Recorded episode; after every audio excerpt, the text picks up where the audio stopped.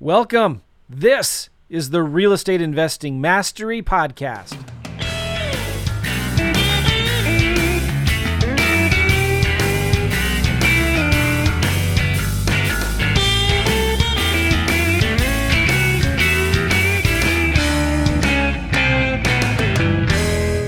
Hey everybody, how you doing? Joe McCall, the Real Estate Investing Mastery Podcast, and I'm glad you're here. Got a special guest on today. His name is Scott Jelinek. Real good friend of mine. I've known Scott for many, many years, and I'm in a lot of uh, masterminds. I've been in a lot of masterminds with him where when it comes time to talk about how's your business going, what are some challenges that you're having, Scott every time is like, things are going great. I don't have any challenges. And so he always has the shortest turn of everybody in the mastermind because he's just always been doing really, really well. Like, Scott has an amazing story. It's not like he's never made a mistake. He's learned from his mistakes, and we're going to talk about that on this interview, the things that he did wrong way back when the market crashed before, and how that was a catalyst that kind of just helped him redesign a completely brand new system that I promise you've never heard before. And when you hear it, you're going to be like, that's crazy. I've never heard of that before. And then you're going to have some skepticism. You might have a little bit of few, some questions, but then you're going to be, when it finally figures out, like, oh my gosh, that's the smartest strategy I've ever heard. This is amazing. This is brilliant. And so that's why I wanted to get Scott on the podcast to talk about his method of how he takes these cheap deals that you may think are not in your backyard. You may think those deals are impossible to find, or there's no way I could get the money to do that, or there's no way. Like, you got to throw those doubts and skepticisms out the window, because Scott is killing it right now, and he helps a lot of students do the same thing he's doing. And I, I consider Scott a friend, a trusted advisor, a super cool guy, very laid back. It's more about the lifestyle than about making trillions and trillions of dollars. It's about having a, a life, right? And so that's going to be the topic of today's podcast, talking about how to find these special deals that are very non-traditional. This is a completely new, different way of doing deals and getting cash flow uh, and being debt-free, right? So Scott, how you doing? Welcome to the show. Fantastic, Joe. Thanks for having me once again. Awesome. So real quick, how many properties do you own right now with this from this strategy, and how many of them are free and clear? So I currently own one hundred thirty-eight. I have twenty more under contract that I didn't close on yet, and I think I have seventy-four now are free and clear. seventy-four. I know, it's a different world. And, and I'm glad you clarified something, Joe, when you said, oh, Scott doesn't have any challenges or any problems. I'm like, well, I had my fair share. But you clarified that. I just learned from it and haven't made those same mistakes a second go around. Yes. Oh, so let's talk about that real quickly here. You've been in business for a long, long time. Talk about the when the market crashed before. Um, what happened to you? So to give a short version, I started buying in nineteen ninety-four, and I followed what everyone taught then and still teaches now, which was, you know, pull out all your equity and refinance and use that money to buy more properties. It's tax-free money. It's debt equity, right? You've heard it all. And then use that money to buy more properties, and then refi out as they go up and use that money to buy more properties. And I did that. I did what everyone taught. And in the world's eyes, I'm a huge success, right? I had eighty-four properties going into two thousand six, and um, and I'm crushing it by the world's eyes, right? And then two thousand seven came, and I know everybody says two thousand eight, but I was there, and it was two thousand seven when we started our uh, our downturn. And suddenly, all of that leverage that I was all taught to use was deadly. I mean, I had all these payments, and all of a sudden thirty percent of my people not paying, everybody just becoming unemployed, and it was devastating. And I had I had been doing this now since nineteen ninety-four, and here we are in two thousand seven and completely crushed. But Scott, these properties cash flow. Once they cash flow once, they'll always cash flow, right? Right. In all the books and seminars you attend, that's the way it works. And uh and I still hear people to this day, they're like, well, rents never come down. And I'm like, yes, they do. I was there. You know, I was somebody said, ask me how I know. Yes, rents do come down. Um, it's not intentional. And if you're in there and you're paying on time, if you're listening and you're renting a place right now, let me tell you, your rent's not going to come down. But if a guy has vacant units and they're sitting vacant and he's asking a thousand and it sits vacant another month, he's going to try nine hundred. If it sits vacant, he's going to try eight hundred. That's the way prices come down. Oh, so gosh. Yes. So it was cash flowing fantastically. I was about twenty-five thousand dollars a month positive going into the bust. During the bust, I was about twenty-five thousand dollars a month negative. So. People have forgotten this, Scott, and, and they think they've forgotten, number one, or if everybody that you hear teaching right now wasn't around back then. Yeah.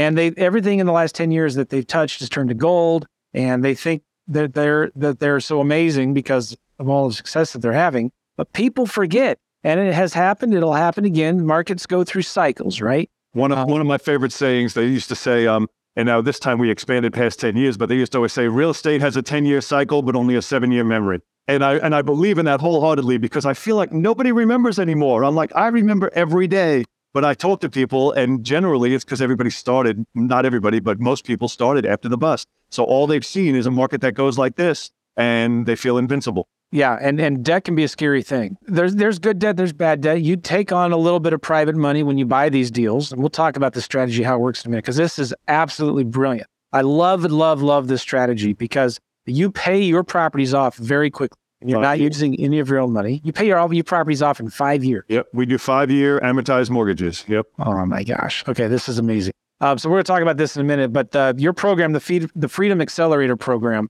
you've been doing this yourself for a long time. Now you're teaching and helping other people to do it as well. That your model is very, very, very simple. It's so simple, it's brilliant. And uh, why more people aren't doing this, I don't know. So let's talk about it. How did you stumble across this strategy and what is it? So so we call it the slow flip. You know, so I'm sure you know this already. So we call it the slow flip. And basically what the slow flip is, is the flipping a house the fastest possible path to wealth. Selling a house as slowly as possible for the fastest path to wealth. And keep in mind, I'm not saying the fastest path to a check. Wholesaling would be the fastest path to a check, right? But you got to yep. work each time to get a wholesale deal. With slow flips, you work once and we get paid forever. And it's changed everything for me because I used to be on the other mindset where we keep debt. You know, we keep everybody, you know how everybody teaches, pull out, you know, leverage, leverage, leverage, make your little spread. And I've changed that whole mindset now to, I want the houses free and clear. That's when I make my money. I make my money once they're free and clear.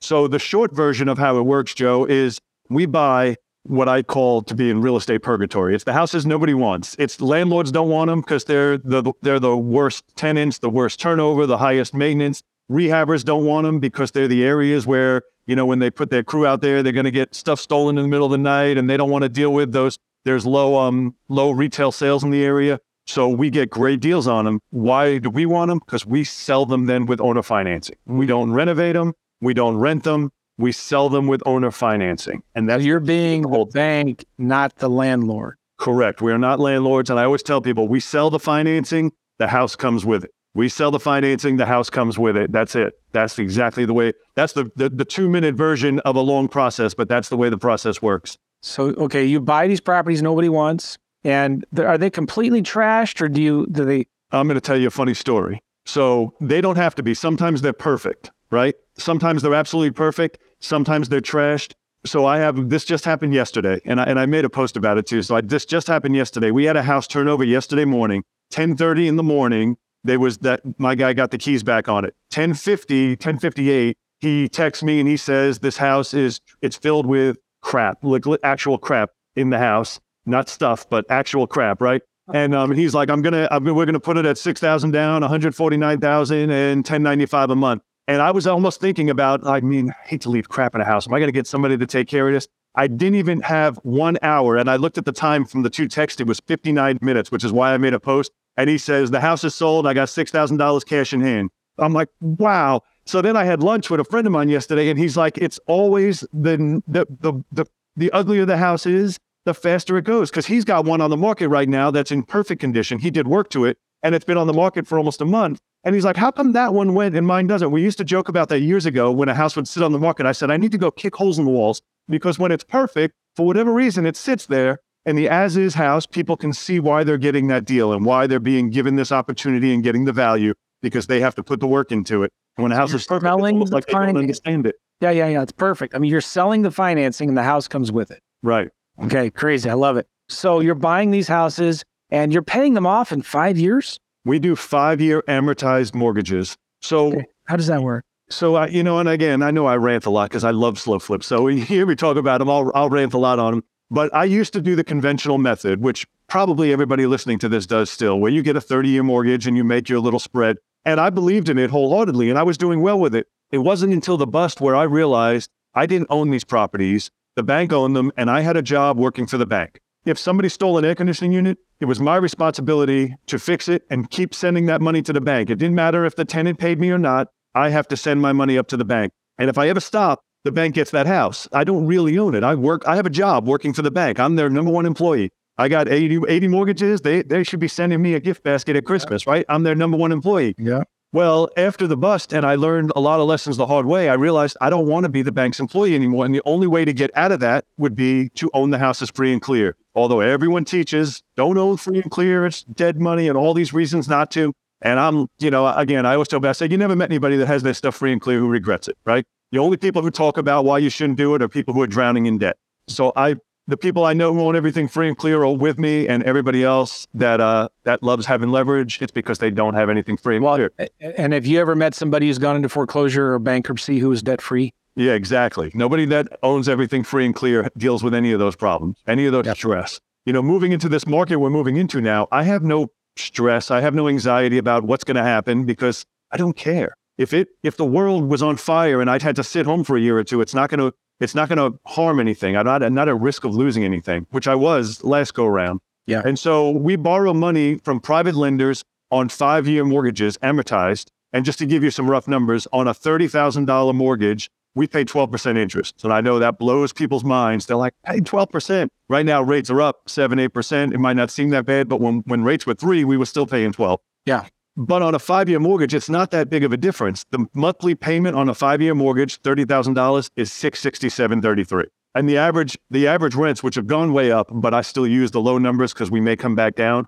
was eight hundred seventy-five dollars. So you don't really make anything for the first five years, but then you own them free and clear. So, you know, in my opinion, it's worth it. You suffer through your five years, your sixty months, and now you own it free and clear, and you're not a slave to the bank for the next thirty years. Yeah, and you're selling them on owner financing for thirty years. Right. So um, give an example deal then. Let's say, yeah, just give a good example, the typical deal. So I'm going to use the standard numbers, not the recent numbers, because recent numbers have been through the roof crazy, but I don't expect them to stay that way. So the standard numbers were, we would try and buy, a, our average price was thirty thousand dollars. Might be twenty-five, might be thirty-five, but thirty thousand dollars was our average. And we would sell them instantly. When I say instantly, I mean same day, no work, no renovation, no cleanup, didn't cut the grass or clean up the trash, for eighty-nine thousand dollars the exact same day. We would typically get three to five thousand dollars down and eight hundred seventy-five dollars a month on a thirty-year mortgage. So we're selling them on a thirty-year mortgage. We're buying them on a five-year mortgage. Does that make sense?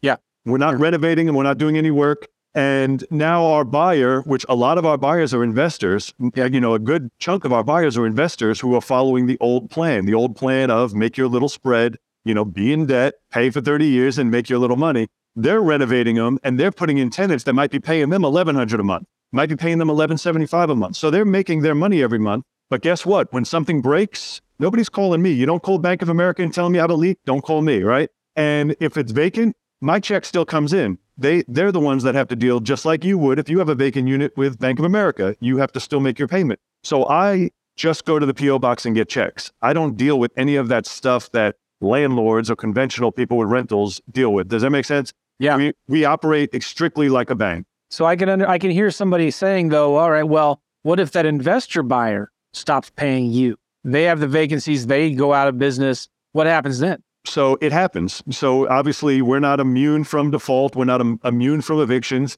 It happens. And when it happens, we do the exact process as though it was a rental, which is why I love these. We do the process. We don't have to foreclose. We do the process as though it was a rental. We do a regular court proceeding, unlawful detainer, get eviction, and we don't fix, clean up, paint, carpet. We don't do anything. We market it and we get a new buyer almost instantly. Again, I have one hundred thirty-eight right now. I have zero vacancies. Generally, they don't last more than a day because what we have is a commodity and it's not the house. There's plenty of houses. It's ours is available without having to go and get a mortgage. And so that's why ours is so sought after. I mean, there's lists of people who are waiting. Let me know when the next one comes. Let me know when the next one. Because you're selling the financing. Because they don't have a choice between they get ours or they don't get a house. It's not like it's ours or someone else's. It's ours or they don't get a house. And then, and and stop me, Joe, if I rant too much. That's good. And then sometimes people say, yeah, but why would they pay that price if you were able to get it for thirty thousand dollars, right? That's a great question. And the reality is, though, they can get it for thirty thousand dollars too, but they got to pay cash for that one. Meanwhile, ours, they got to put three thousand down or five thousand down and get it with financing. So they buy ours because ours is available to them. They, yes, if they wanted to market, find sellers and do our business, which is what I teach my guys to do, to do it on our end of the business, they could do it. It's, it's available to anybody, but that's a whole different business than somebody who's just trying to have conventional rentals. Yeah. Yeah. Very good. Okay. So what is that deal like? Can, can you still find deals today in this market at that price range? And what are you, are you going into like the hood, the really bad, bad areas? So we are in some bad areas, but not in the bad, bad areas. So I always say we are in the best of the worst neighborhoods. So we ha- we have some in great neighborhoods. They're not all in bad areas, but we have some that some people would consider bad areas, but but in the best of the of the of the worst areas. So no place that I would feel unsafe. That's always been my rule. People always say, "Oh, but would you buy here or there?" I said, "I won't go any. I won't buy anywhere where I feel unsafe to go to even go and show it or to look at it." Um, If it, you know, I've had houses I passed on. I've seen great deals for houses, and I've driven up to it, and there's people all over the place, or it's next to a convenience store, and I'm like, I don't care how big the deal is. I'm, I'll pass on it because I don't want to be in it. I don't want to be in an unsafe environment. But ninety-nine percent of them, it's not that case. They're good neighbors. They're great neighborhoods. It's just people can't get the financing. That's why the opportunity exists. You, you know, there's a there's a, a hole in the marketplace, and the hole is the sellers need cash. The buyers need financing, and yeah. So we just get in the middle. Because what people don't realize, people are like, well, yeah, but why don't they just go to the bank? This is a great, you know, you didn't even ask them. Yeah, that's a good question you didn't ask. Why don't they just go to the bank and buy it? Well, the banks won't finance them. Banks typically have a minimum of fifty thousand dollars as what they'll do as a loan, but they also want it to be in perfect condition. So they won't finance it on that price range, and they also won't finance it as is. So they're stuck. The seller needs the cash, the buyer needs the financing, so we get right in the middle. Nice. Okay. Somebody's saying though, hey, Scott, I live in Denver, Nashville, San Diego. We don't have those properties here in that price range. How are you finding these? Can this work for me? So yes, it can work anywhere. So I have people in our program everywhere. And there's people, and I'm going to give you, where I'm originally from Long Island. So if you talk to people on Long Island, they're like, thirty thousand dollars, you can't get a parking space for thirty thousand dollars, let alone a garage, right? Let alone a house. And so they're like, yeah, that sounds great, but it would never work in my area. And they're right. It won't work in that area. However, because of the nature of it, where we're not landlords and we're not renovating, we're not doing any of that stuff, we're just operating as a bank, we can buy them remotely. We buy them anywhere. So I have in multiple states. I have a lot in my area, but then I'm also in Saint Louis and Indiana. And because those states are states, um, I'm sorry, those cities are and states are where it just works. By works, I mean it has a low sales price and a high rent. When it has a low sales price and a high rent, it works on the five-year mortgage. And and that's why, I mean, there's multiple areas. People always say, oh, there's no houses in that price range. I'm like, spend ten minutes on the internet and you'll find multiple cities with tons of houses in those price ranges. The other thing I wanted to touch on is there's two sides to the slow flip. There's the buying side and the selling side. Okay. So there's some people who say, yeah, but I have, I already own twenty houses, but they're not They're not thirty thousand dollars houses, they're two hundred thousand dollars houses, right? And this was me going right after the bust. You can still sell on the slow flip method. You're just not on the buying side where you're paying them off in five years. So, but you can still do the sell side where you're selling it with the long-term owner financing at what we call super retail. So you're not just getting, you know, you're not getting what it's worth right now. You're getting what we call super retail, which is the maximum after repair value. Okay. So there's, there's two sides to that, the buy side and the sell side. All right. So you don't have to...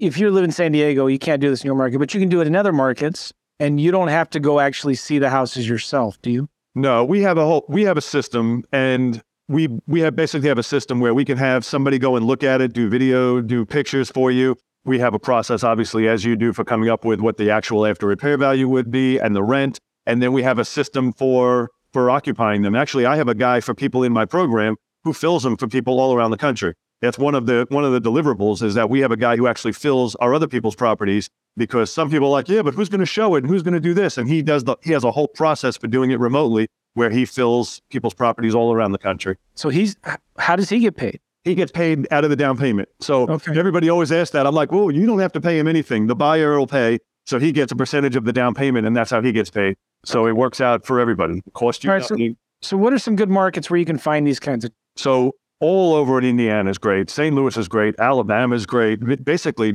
mostly up and down the East Coast, most and the Midwest, all almost all of the Midwest, the East Coast. There's tons of cities where they work in. Okay, the only so- caveat to that, and I'm sorry to cut you off, Joe, is I always want to buy in what we consider landlord-friendly states. Okay. So I don't, I don't buy in New York, even though if you go, everybody's like, oh, New York's expensive. Yeah. Not upstate New York. Upstate New York has houses that work. Um, but I won't buy there because they're not a landlord friendly state. They're not, okay. they're not easy on doing an eviction or if you had to turn them over. And so I don't buy in states that aren't landlord friendly. Good. So I'm in Saint Louis. It's a great market here. But even if I didn't live here, let's say Saint Louis as an example, what kind of house are you looking for here? What price range does it need to be? So in Saint Louis, you there is an abundance of houses in Saint Louis, and uh, and that's what I love about it. There's an abundance. You can buy houses in Saint Louis all day long, twenty, twenty-five, thirty, thirty-five thousand dollars that bring in nine hundred, a thousand, eleven hundred dollars a month. It's it's there's an abundance of houses out there. People don't believe you, Scott. I know. That's why you have the internet. Nobody has to believe me. Go online. It's yes, you're absolutely there. Right. Yeah. You can go online right now, Zillow or Redfin. Yeah, find some of these houses, right? Yep. Um, they're going to need work. They're going to need updating.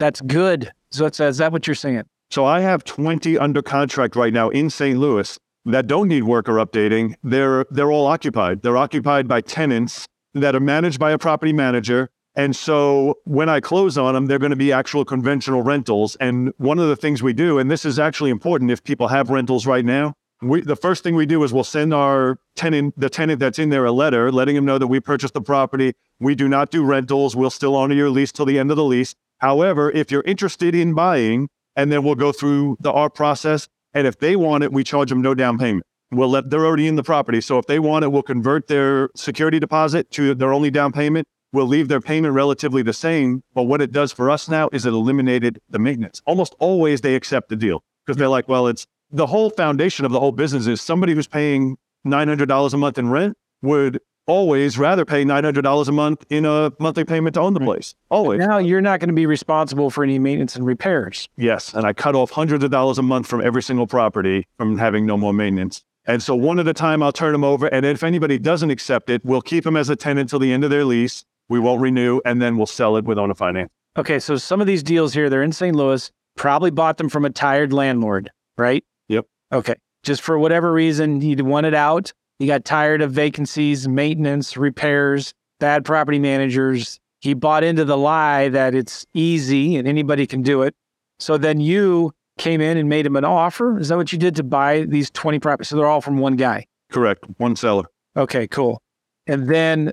What, give us a typical deal then. How much did you buy it for? So I'm paying six, these are twenty houses. I'm paying six hundred twenty-five thousand dollars. So about I'm, thirty grand each one. About thirty-one thousand dollars each, yeah. And they're all rented. They're all rented. And they're renting for um, how much? They're, they range anywhere from like seven hundred to nine ninety-five. I think there's a couple that pass a thousand. Okay. And then I'll be converting them to slow flips as, as I can as after I close on them. Now you may have your own money to buy these things, or are you using private investors' money? I'm using a private investor for it. I'm getting one loan on the entire package. Okay. And I love this because you dictate the terms to these private investors, right? Correct. So, so you don't give them options. You just tell them, explain again what your program is. So yeah, that's a really important thing where people screw up with raising money. And I really harp on this. In my program, I really teach people and train them on how to raise money because having the money is the key to the whole business. As I said before, we, we fill the gap. The seller needs cash and the buyer needs financing.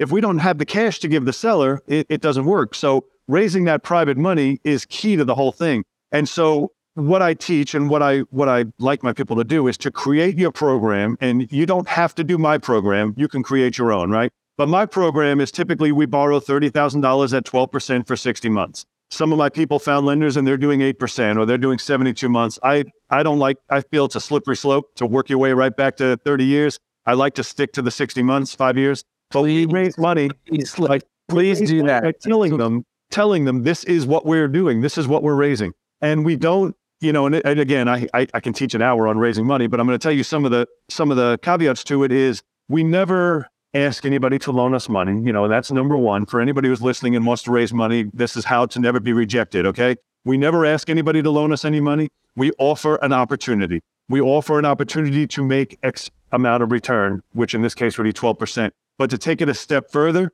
we don't offer the opportunity to the person we're talking to. That's the key to never being rejected. We never offer that opportunity to the person we're talking to. We ask them if they know anybody who might be interested in making a twelve percent return on their money secured by real estate. You probably wouldn't be interested in this. Not you, other people. I know you're doing a whole bunch of other stuff. You're into that crypto stuff, but you know, you may know somebody who wants to make twelve percent secured by real estate. And that changes the dynamic of the conversation because the ones who are interested then say, well, well, tell me about it. No, not you. I know you're into all that other stuff. And then you you you keep yourself in the command position here. So where where now they're asking you, well, I might be interested. Tell me about it. Yeah. And you're giving them your program. You're not asking, well, how much would you want if you loaned me money? Well, would you be interested in fifty grand or thirty? You're telling them what the program is. So the only answer that they have is yes or no. Yeah. Whether they're interested in your program or not, not what yeah. they may want or hope for. Does that make sense? Yeah, that's phenomenal. It is everything. Because you're, you're not chasing them. Exactly. It's, they either want in your program or they don't. That's it. Yeah. Mm, love it. And th- this is, it's not hard to raise this kind of money, is it? It is surprisingly easy. You know what's it interesting? Is. It's surprising. People think it's hard. People think it's hard. And most people think, this is what's interesting too, is most people think, nobody, you know, it's easy for you. Nobody I know has any money. I hear this all the time. Nobody I know has any money. You will be shocked. The money is there. The money is out there. And yes, you're right. It might not be anyone that you know, but people that you know, know people that have money. There's a lot of money sitting on the sidelines. And especially right now, as we're recording this, Joe, the stock market, I mean, we're, the stock market's still good now, but everybody's scared. What's going to happen? What's going to happen? They did so great these last couple of years. How would they feel to secure that win? Because the, the market's up still, secure that win and put it into a guaranteed twelve percent return instead of hoping that it's, you know, what happens next year. Yeah.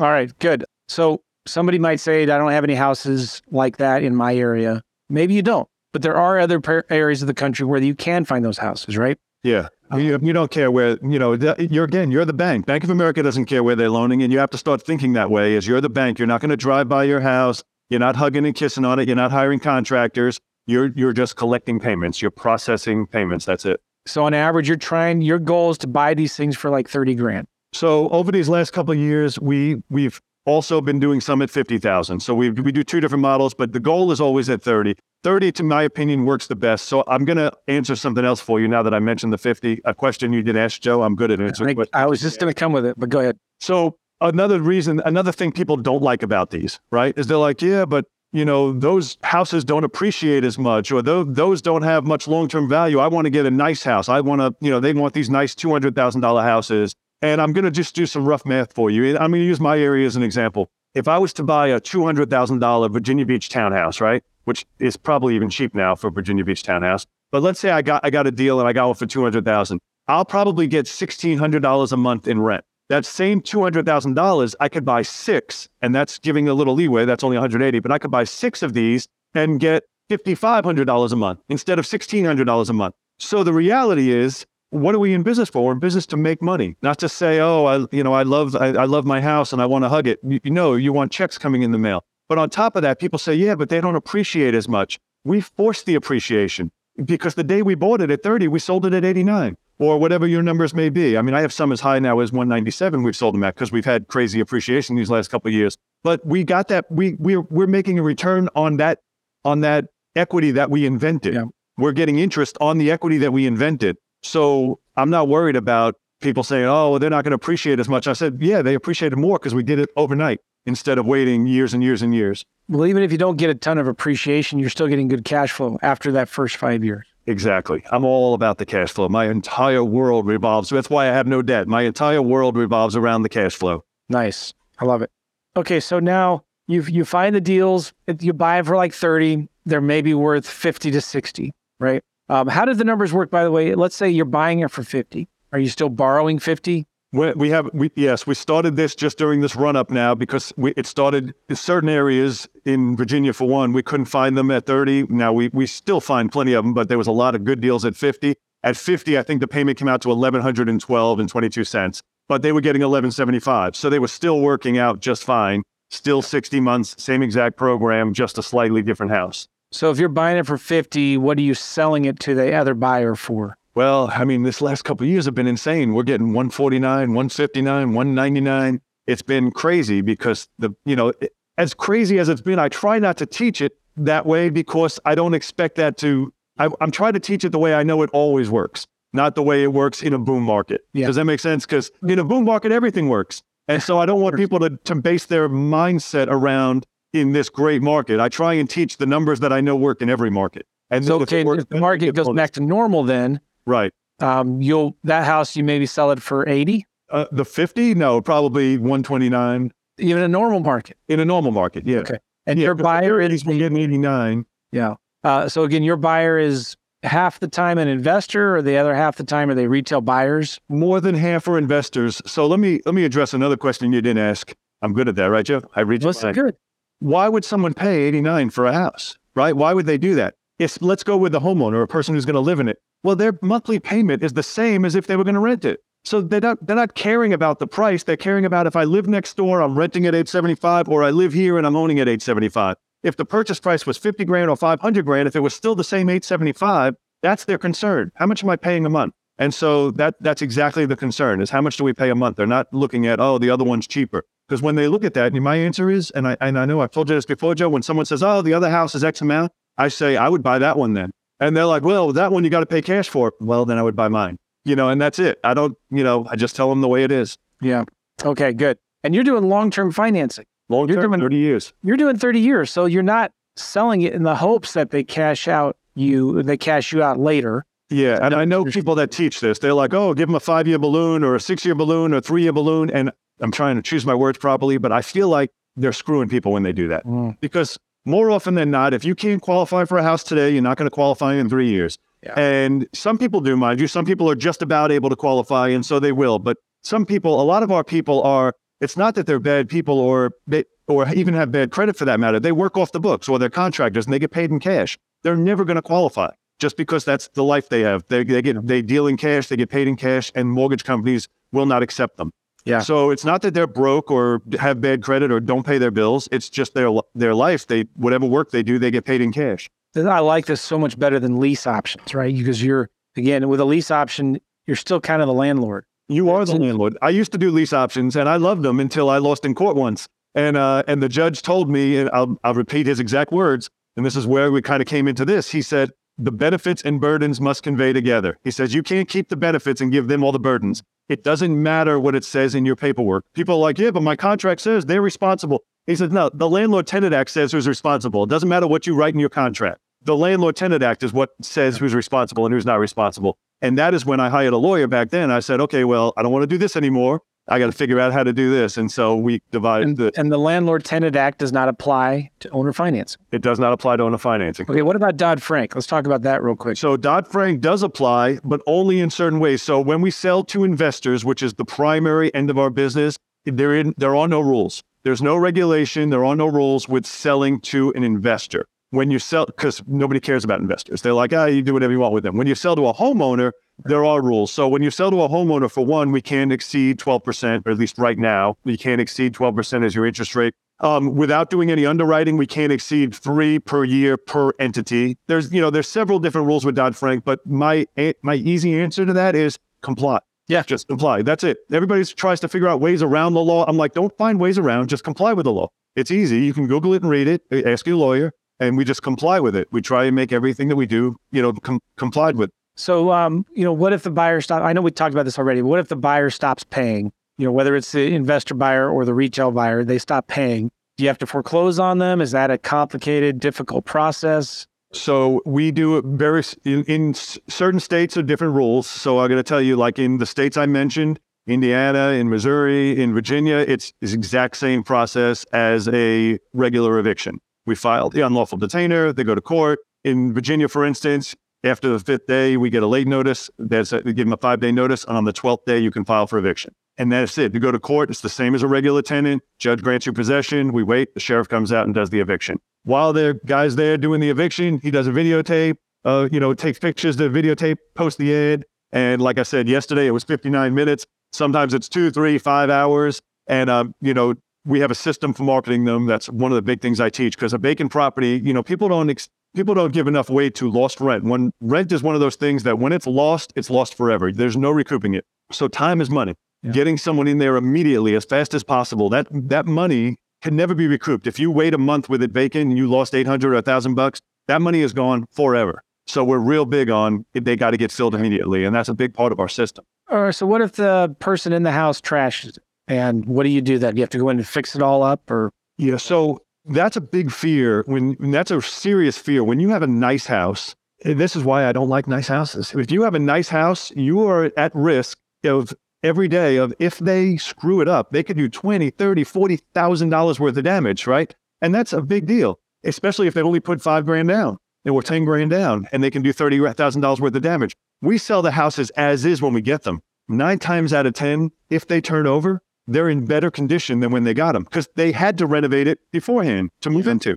I've had people put additions on houses, new roofs, new windows, poured driveways. I mean, sometimes I drive by a house and I don't recognize it and I have to relook at the address because I'm like, this isn't what ours looked like. And which one was it? You know, and then I, I'll, I'm like, wow, this is a whole new house because they, they're making it their own. And that's what I want them to do. I want them to stay forever. Our ultimate goal is to collect the monthly payment. I never want anyone out. I never want to evict anybody. I never want to turn them over. I want to... I want them to comply with exactly what they agreed to, and we comply with what we agreed to. So you don't go back and fix the house up. You just resell it as is, just like you did before. I don't even, and I know people say, say this is hard sometimes, but I don't even clean up the trash. I do nothing to it. And, you know, to tell you another part of, of our, our sales process, when we do nothing and someone asks us a question, they'll be like, well, I, you know, I went and looked at it and I see it's, it's filled with trash, or there was a hole in the wall. Is that going to be fixed? You know, whatever, whatever it is that they mention. My answer is always the same. No, and you're lucky we didn't do it yet. And you're lucky we didn't fix it because, you know, it'll probably only cost you a couple hundred bucks, but our contract will probably be two grand and we're just going to have to add that to your down payment.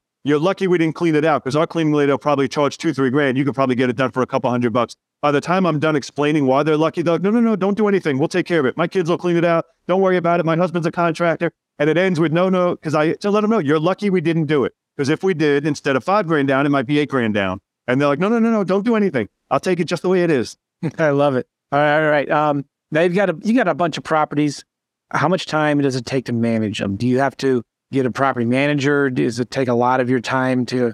Are there a lot of details to worry about? So if you have rentals, as people watching probably do, you think about having ten or twenty or thirty, and it's a full time job. With slow flips, there's really nothing to do. You're a bank. You process. You know, on the fifth of the month, I go, you know, I check my P O box, I collect checks. We have an online system that we use as well. So people pay through A C H or they can even pay, we have a system to pay cash at seven eleven, all kinds of, they can pay and it comes automatically into your account, but some people still pay by checks and that's it. So we collect the checks and then we mail out our mortgage payments if we have mortgage payments. Barring that, there's nothing to do unless there was a vacancy. If there was a vacancy, then we have to market it and get it occupied. And we have people who do that. They're not employees. They're people in our group, but there's no, there's really no work involved. Yeah. Well, so then you, if there's, there's something goes wrong, you have to refill it. Like what if you can't sell it? Was there any risks on that end as well then?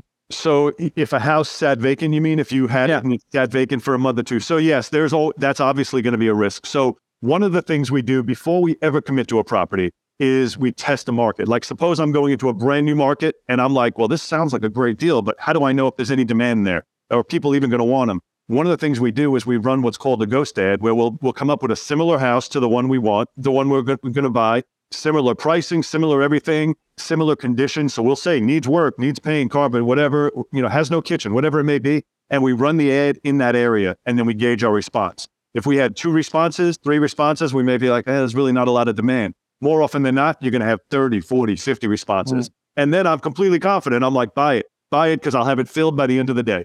Where do you put that ghost ad? Well, we do, there's three different ways. We fill, we fill slow flips. Well, there's more than, there's slightly more than three, but three main ways. And that is we do Facebook Marketplace, we do Craigslist. And if, if it's, um, if we have a person on the ground, we do white bandit signs with the magic marker handwritten ones. Okay. I love it. I love it. I'm a simple guy. And you know this yeah. already, Joe. I'm a very simple guy. I don't have a lot of complicated procedures, complicated processes. I like to keep it simple and go for the, the positive, passive cash flow. I love this because you're not doing any fancy, complicated, technical stuff. You know, there's, you teach a lot of different ways to do marketing, but you're not, this is like, guys, listen, if Scott can do it, yeah. it's easy. That's the simple truth. I've known Scott for long enough. Like he does not like, he's not, I know, I don't mean this as in a bad way, uh, but he's not good with technology, right? We, we talk about websites, we talk about membership sites and stuff like that. And Scott's like, I don't know how to do any of that. I'm like, okay, well, that's fine. We'll get somebody to do it. But like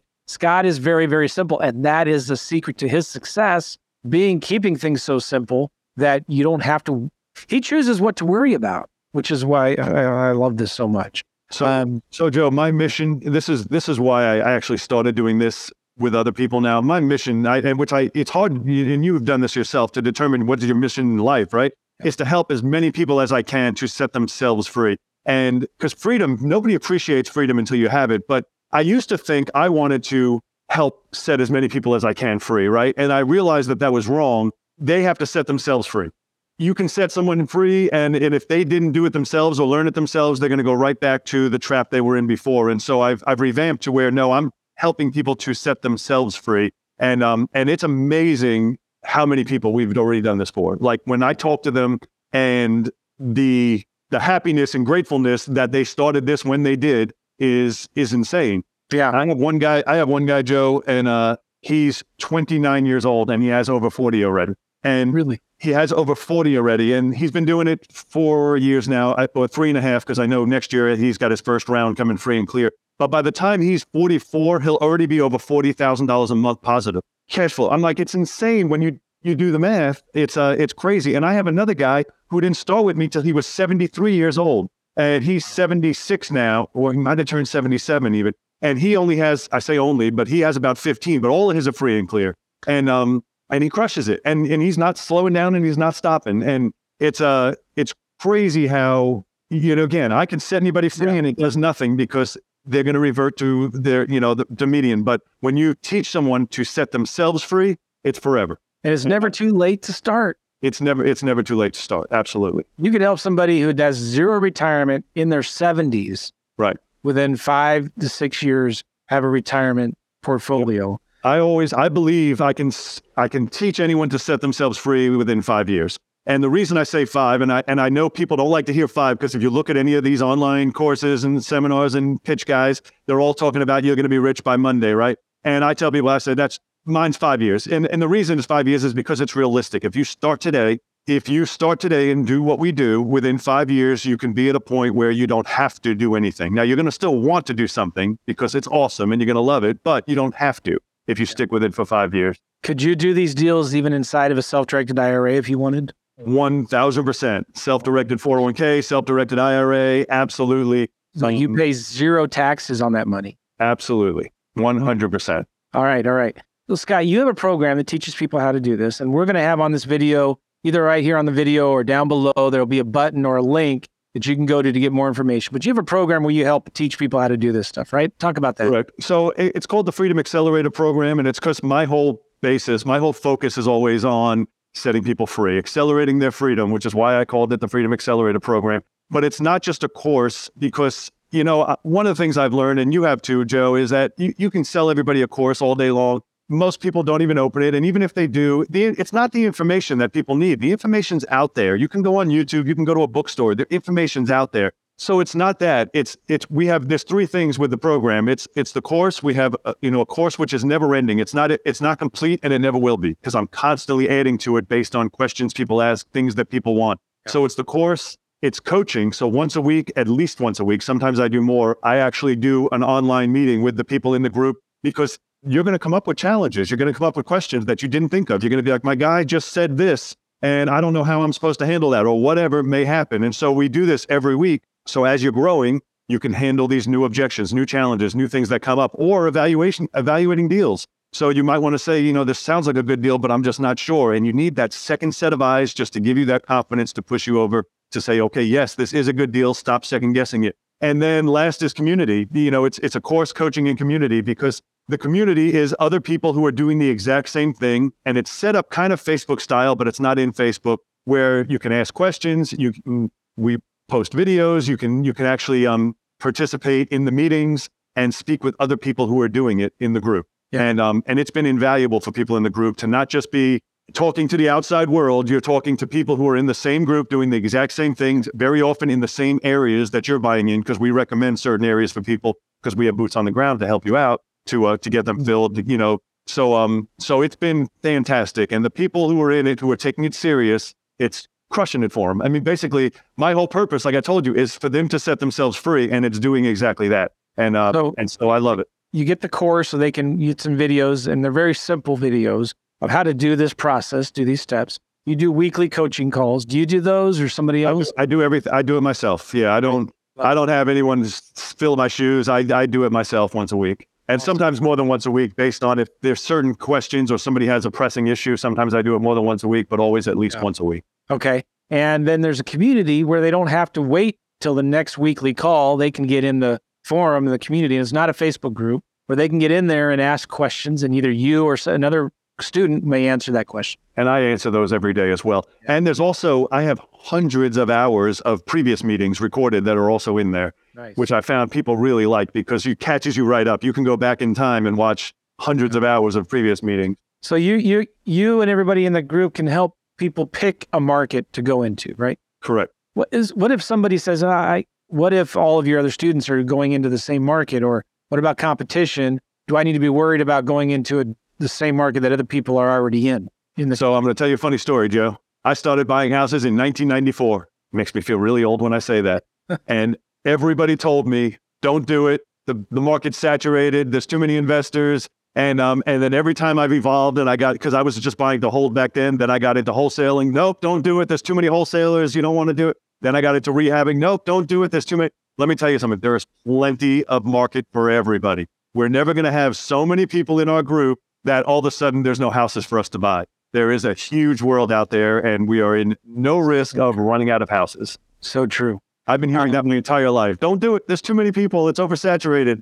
I love it. Okay, you have a pretty unique guarantee too, Scott. Will you talk about this and uh, the, the challenge that you have? So I I did this on purpose because, again, my mission is to help people set themselves free, and it's not for your money in joining the program. And so what I did is I set it up so that if you complete the course, complete the program, you get your money back. All of it, all of it, every penny of it. You, if you complete the program, you get every single dollar of it back, and you have six months to complete it. You have six months to complete the program, and you get every dollar that you paid into it back. So explain, why do you do that? I do that so that basically, so I'll tell you two, two different answers. One is people say, well, just make it free then. Well, guess what? And you know this, Joe, people don't value what they don't pay for. And yeah. if you pay nothing, you don't pay attention. You pay the exact same, same amount of attention as you paid for it. one hundred percent. So if you if you pay nothing, you don't pay attention. And so if you pay something, you have a vested interest. If you take action, follow the steps, complete the course, you get the full refund of every single penny you have into it.